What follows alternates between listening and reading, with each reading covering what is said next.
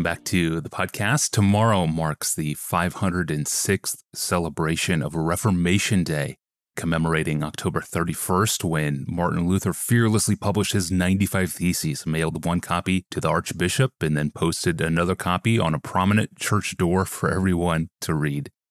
And whether it was dramatically nailed to that door with a hammer or more likely glued to the door with a paste brush, Luther's document set in motion a wave of Reformation that we honor half a millennium later.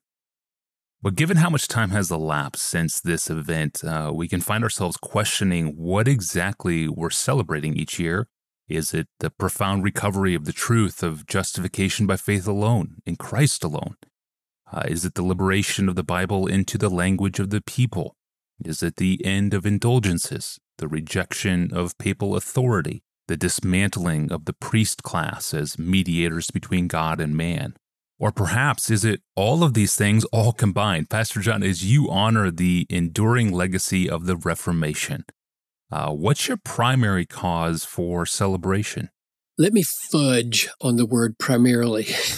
I'd like to replace it with five other words, but I couldn't think of five other words. Uh, I, but I did think of five other questions. I just couldn't think of words to go with them. I thought of two, but I gave up on five words. So I'm going to, I'm to replace your question with five, but I will at the end, I think, answer exactly what, what you're asking. All right, so, good. so here we go. First, what am I celebrating ultimately? That is, what's at the top as the goal of all things when I celebrate the Reformation? And the answer is the glory of Jesus Christ. Hmm.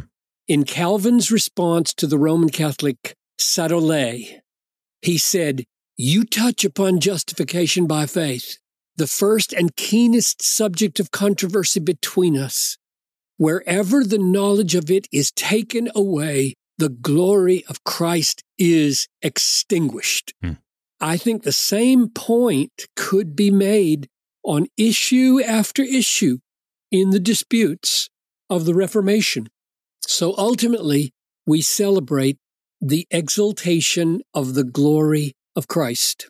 Second, what am I celebrating most foundationally? So the first one was most ultimately, second, most foundationally. That is, what's at the bottom as the ground of all things when I celebrate the Reformation? And the answer is the free and sovereign grace of God. When Martin Luther came to the end of his life, he regarded his book, The Bondage of the Will, as his most important work. And the reason is because he regarded the issue of human autonomy versus sovereign grace as the key underlying issue of the Reformation. He said, I condemn and reject as nothing but error all doctrines which exalt our free will as being directly opposed to this mediation and grace of our Lord Jesus Christ. For since apart from Christ, sin and death are our masters and the devil is our God and prince, there can be no strength or power, no wit or wisdom by which we can fit or fashion ourselves for righteousness and life. Which means that as long as someone insists on ultimate human self determination, they fail to grasp the depth of our need and they obscure the greatness of the free and sovereign grace of God, which alone can give life and faith. So I'm going to celebrate that as bottom. That's the bottom. Yes. Third, between the glory of Christ at the top and the free and sovereign grace of God at the bottom, what am I celebrating in between as the greatest achievement of God flowing from grace leading to glory? And the answer is the decisive achievement of the cross of Christ in providing peace with God for guilty sinners. Four times Four times in the book of Hebrews, the author underlines and emphasizes the work of Christ in the forgiveness of sins as once for all. I hmm. love this phrase. Yeah. and the way he uses it. Hebrews 727, 912, 926, 10, 10. He has, this is, this is the first one, 727. He has no need, Christ does, like those high priests to offer sacrifices daily, first for his own sins, then for those of the people, since he did this once for all when he offered up himself. So I will be celebrating that the finished and complete work of Christ in providing imputed punishment for our sins and imputed perfection for our righteousness was once for all and cannot be reenacted in the Roman Catholic Mass so as to become a necessary point of transfer of that decisive grace purchased once for all for us and given to us through faith in Christ alone. Fourth question.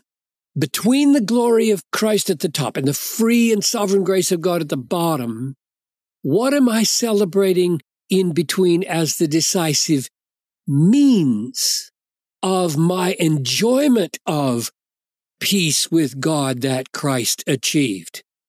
Answer. The inspired word of God in scripture read and known by every Christian.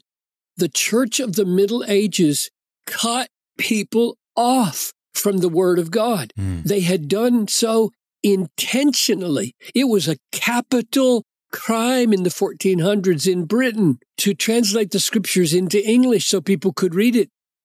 They burned people alive for reading fragments of the English Bible, even children.